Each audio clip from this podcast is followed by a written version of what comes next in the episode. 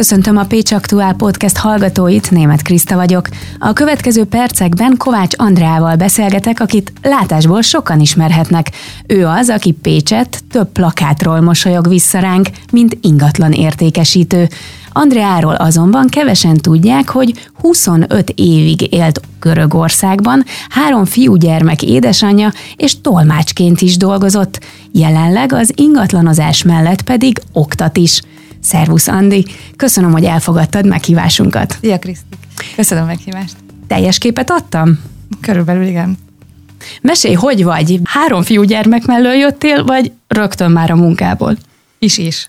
Tehát azért reggelemet a gyerekekkel kezdem nyilván minden, minden nap, és onnan indulok el dolgozni. Kezdjük szerintem azzal a beszélgetést, itt a felvezetőben említettem, hogy Görögországban is éltél, és Pécset választottad ami nem kis váltás, de pontosan mit is csináltál Görögországban? Hogy kerültél oda? Nagyon kedveltem azt az országot, elmentem oda nyaralni, megismerkedtem a, az akkori férjemmel, és hát kint maradtam. Már nem, nem is jöttél haza? De, de egy év után mentem vissza. És hol éltél Görögországban?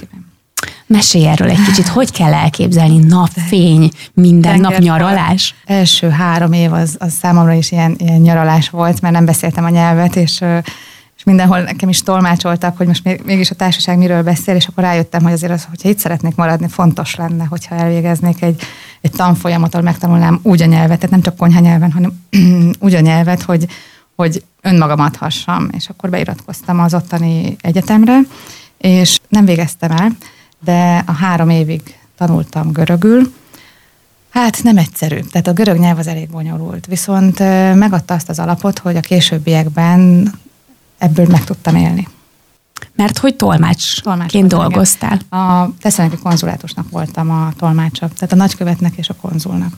Tehát nyaralásból a konzulátusra. Hát ez érdekes egyébként, mert Tesszalonika ez egy nagyváros, két és fél milliós nagyváros, egy ilyen ipari város, és a legnagyobb európai kiállítások egyike ott zajlik, és az egyik kedves magyar barátnőm ott volt tolmács, és egyszer elvitt hostessnek maga mellé, hogy mégiscsak kimozduljak ugye a mindennapi, hétköznapi életemből, és hát ezt nem kellett volna, mert annyira megtetszett, hogy a későbbiekben ez lett a célom, hogy én is egy hasonló munkát végezzek, amit ő.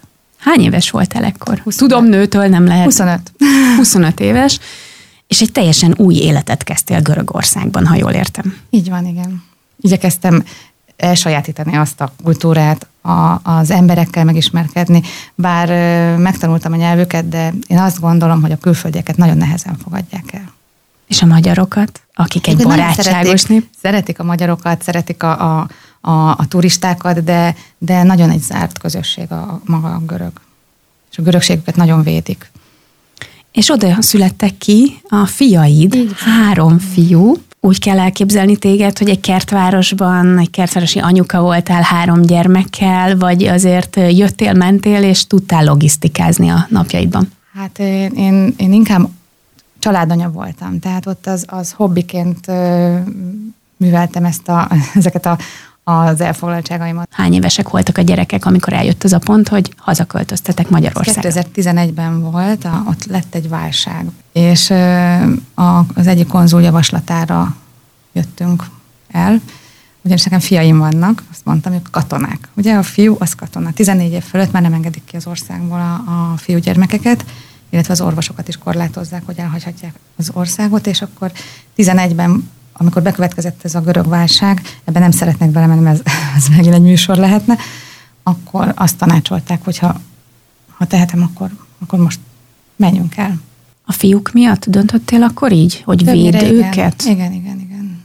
Többnyire ez volt a fő szempont. Ott, ott nagyon bizonytalan volt a helyzet, az oktatás, az egészségügy, a közbiztonság, és ez szerintem nagyon fontos. Nagyon sokan jöttünk el, tehát több gyerekes családok jöttek el inkább.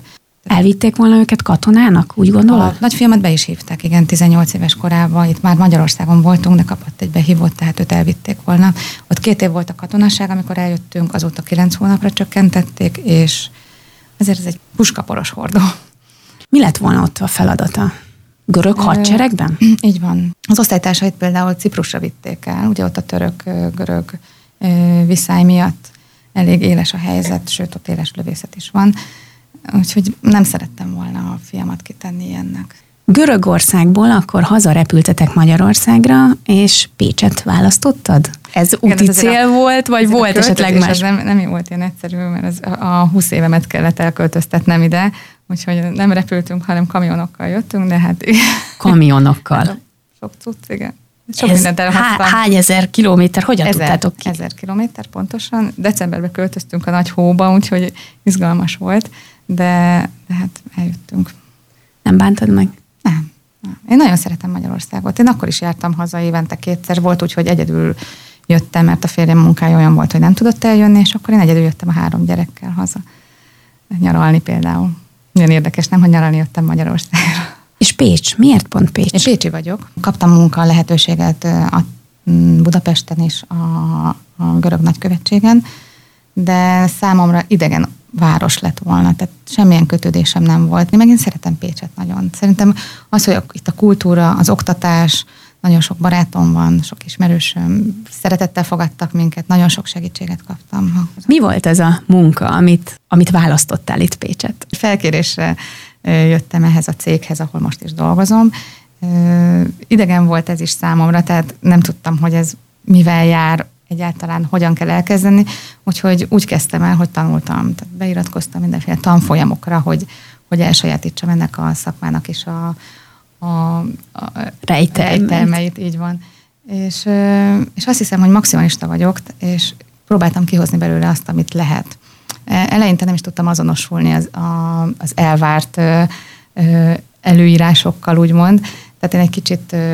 Mik voltak ezek az előírások? De voltunk korlátozva. Tehát Más... Mit lehet mondani, vagy mit lehet nézni nem, egy házon? Nem, hanem meg volt adva, hogy mi a feladatunk, azt el kell végezni, és akkor ennek lesz egy eredménye. És én az első három hónapban a, a tulajdonossal leültem, és elmondtam, hogy nekem ez nem fog menni, mert én ezt másképp látom. És kérdezte, hogy hogy. Elmondtam, hogy én ezt, ezt hogy csinálnám, és szabad kezet kaptam.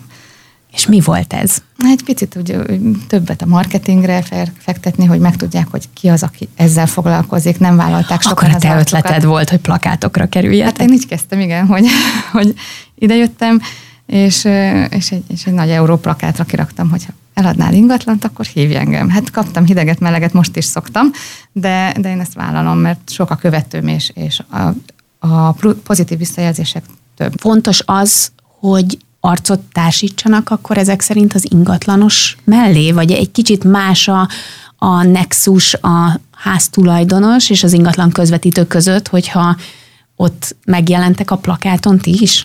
Igen, mert én ezt megfordítottam, hogy én mit várnék el egy ingatlanostól, hogyha el szeretném adni a, az ingatlanomat. Mit várnak ma el egy ingatlanostól? Szerintem nagyon sokan beskatujázzák az értékesítőket, hogy hát csak a pénzre megy, sokkal jobban fölhúzza az árat.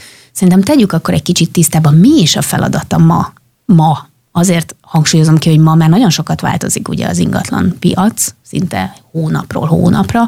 Ma mit várnak el, mi a feladat? Igen, ez nagyon felgyorsult az utóbbi időben, ez nyilván az inflációnak és itt a, a mostani gazdasági helyzetnek is köszönhető.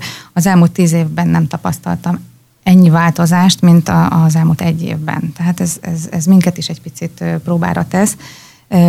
És mivel, hogy nincs nagyon ebben a, a, a piaci helyzetben tapasztalatunk, ezért most mi is tanuljuk. Budapest egyébként ez meghatározó. Ami Budapesten történik, az olyan két-három hónap most már, ezelőtt fél év volt.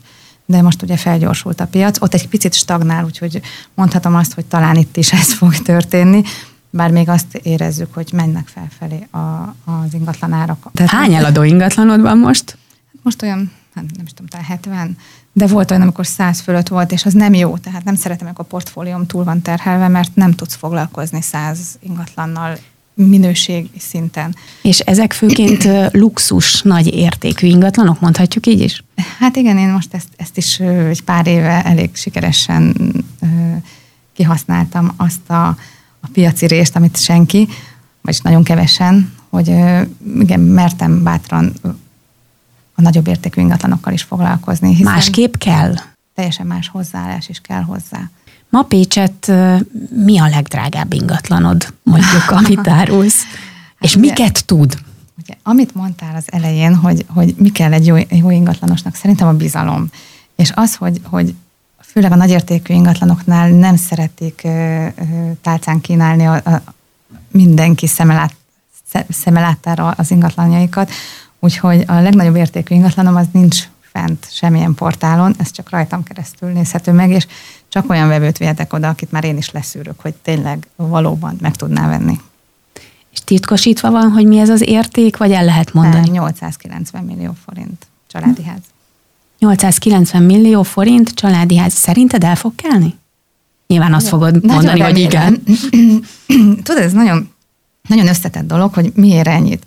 De hogyha ma fel szeretnél építeni egy, egy ilyen típusú házat, és megtalálni azt a telket, ami nincs, az, az is több millió egy ilyen telek. Utána ugye az építkezés, az anyagok beszerzése, hmm, közel, közel járnánk a 800-hoz. Merre helyezkedik el ez az ingatlan? Mecsek oldalon, közel a belvároshoz, gyönyörű panorámával. Még motoszkál a fejemben egy, egy kérdés. Sokan költöznek vidékre. Te hogy látod, ez a budapesti trend, ez ide Pécsre is lecsapódik. Én úgy gondolom, volt egy friss felmérés, miszerint már Baranya megyében is ingáznak akár 20-25 kilométert is az emberek.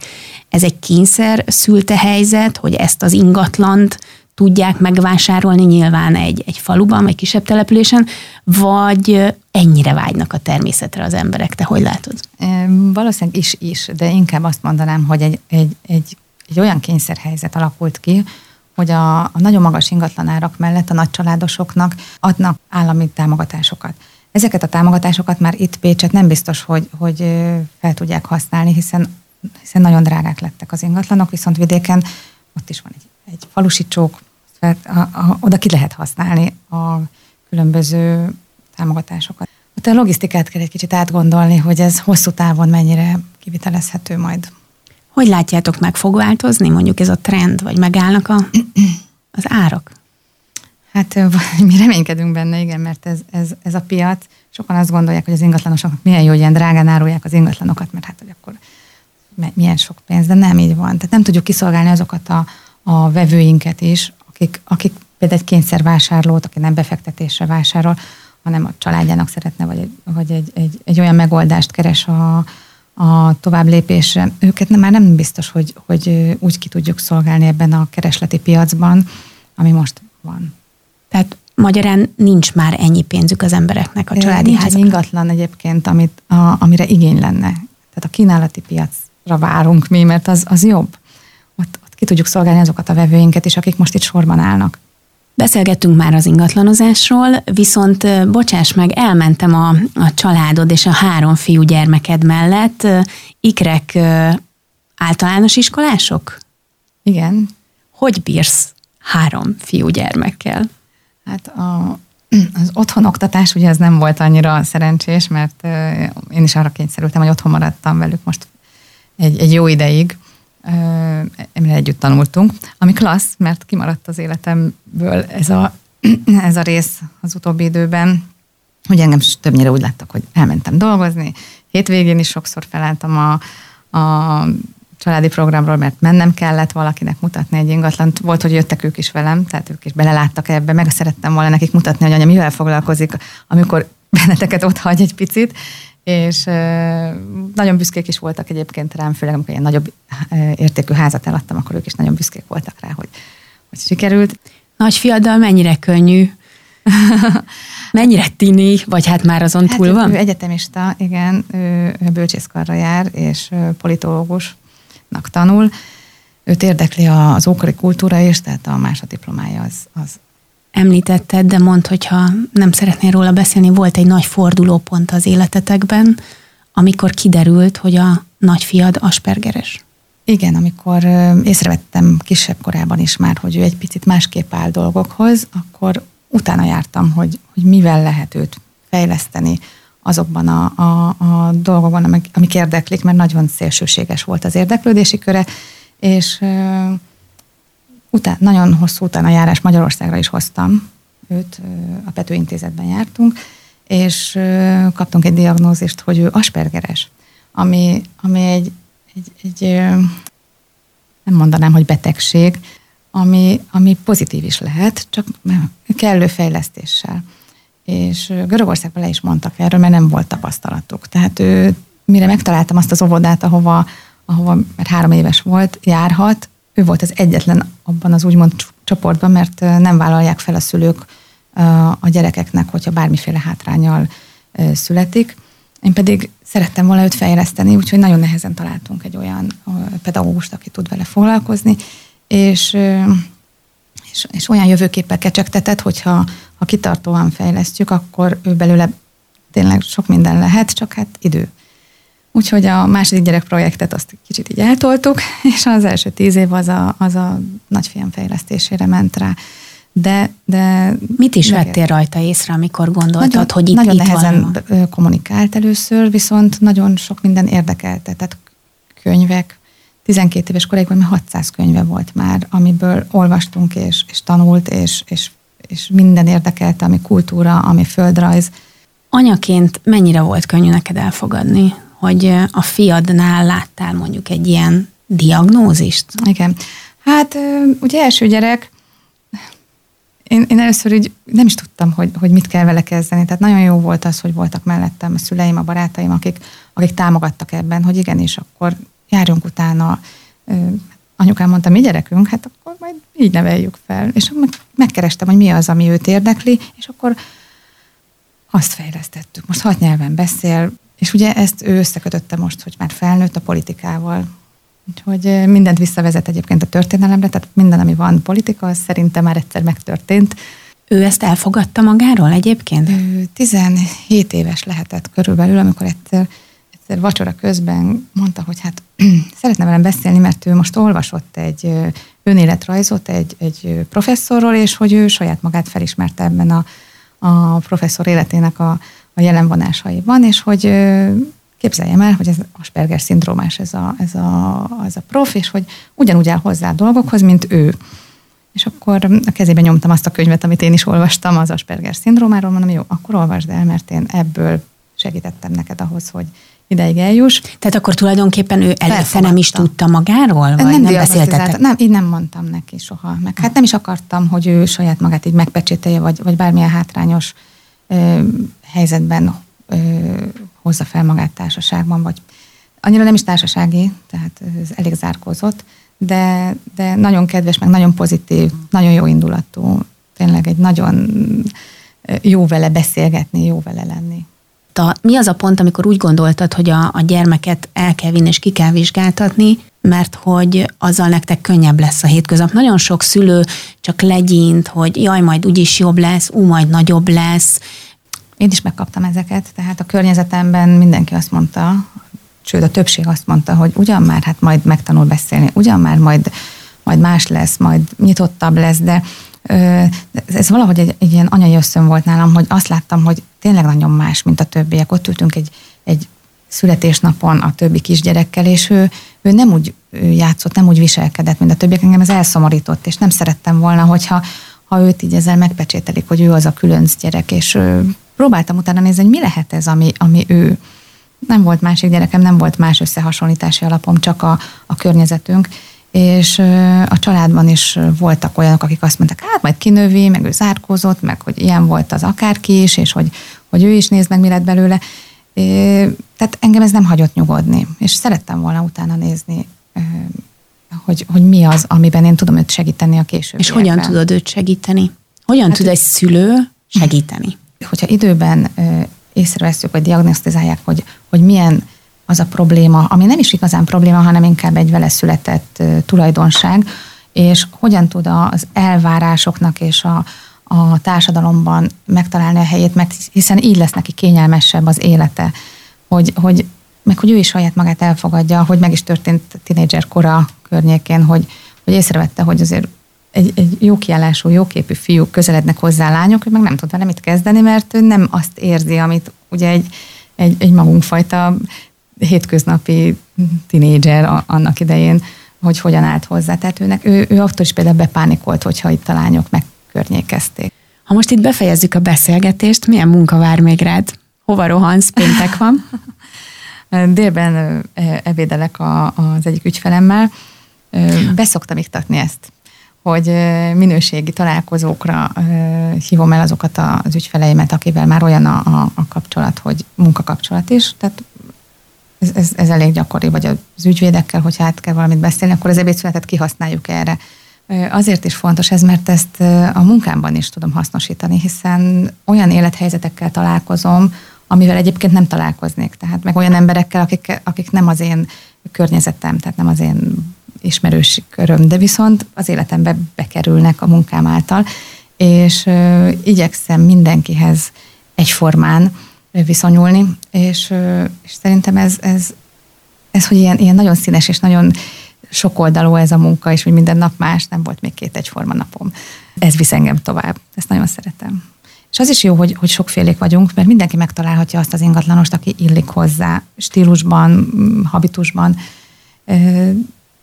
Azért is jó, hogyha ha nyitottak vagyunk mindenfélére. Tehát én, én nem csak a luxus ingatlanokkal foglalkozom, én foglalkozom ugyanúgy panel vagy vidéki ház, sőt, van akár garázsral is, tehát hogy, hogy itt, itt nem az érték számít, hanem inkább az, hogy, hogy bennem bízzanak meg, és, és a bizalom az nagyon fontos a mi munkánkban. Azt hiszem, hogy aki csak azért és a pénzért dolgozik, az nem jó ingatlanos. Tehát a, a, nekünk nagyon sok felelősségünk van hiszen hogyha ránk bízzák az ingatlanjaikat a, a megbízók, akkor tulajdonképpen az életük egy darabját bízzák ránk, mert egy olyan élethelyzetben lehetnek, vagy voltak, vagy vannak, ami miatt változás következik be az életükben, és ezt, ezt nekünk tisztelnünk kell.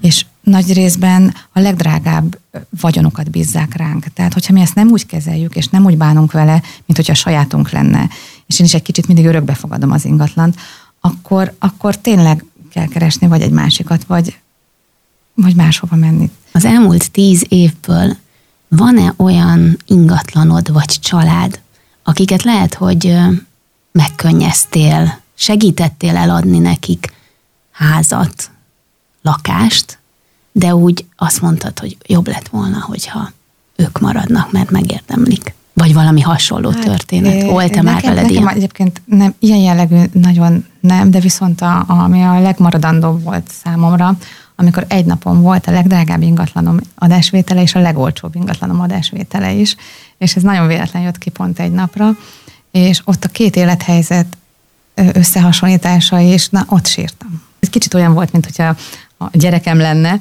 a maga a projekt, és az adásvételkor is ugye pesgőbontás tényleg nagyon klassz volt, és volt egy másik élethelyzet, amikor egy, egy, egy idősebb tanárnőt a családtagjai megfosztottak a, a, a tulajdonjogától, és a, a családi házba ki kellett költözni, és egy barátjától kapott néhány száz ezer forintot, és azt kiegészítve mm, tudott venni egy, egy Zsolnai negyedben egy, egy hátsódvari kis, hát amit azelőtt raktárnak használtak, és abból alakítottak ki egy ilyen kis, hát egy sufnit, ahol volt egy, egy, egy fürdőszoba, és azt tudta megvenni másfél-két millió forintért, tehát elképzelhetett, hogy miről beszélek, és annak is az adásvétel azon a napon volt, és az átadáskor elkísértem, hát ott sírtam.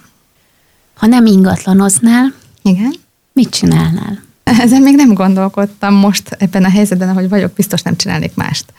De én próbálkoztam, tehát kint is volt egy, egy, egy próbálkozásom, egy ilyen szépségszalont csináltam tehát lehet, hogy valami olyasmit, de, de itt Magyarországon más a helyzet. Tehát itt, itt olyan sok jó kozmetikai és, és szépségszalon van, hogy szerintem itt labdába sem rúghatnék. Ott kint nem volt, amikor én ezt elkezdtem, úgyhogy jókor voltam jó helyen. Nem tudom, talán vendéglátást? nem, ez vicc volt. Mazsi, nagyon szépen köszönjük, hogy itt voltál, és hogy ilyen őszinte voltál velünk. Reméljük még sokáig mosolyogsz a plakátokról. Köszönöm, Kriszta, nagyon aranyos vagy. Szép köszönöm. napot neked. neked is. Köszönöm.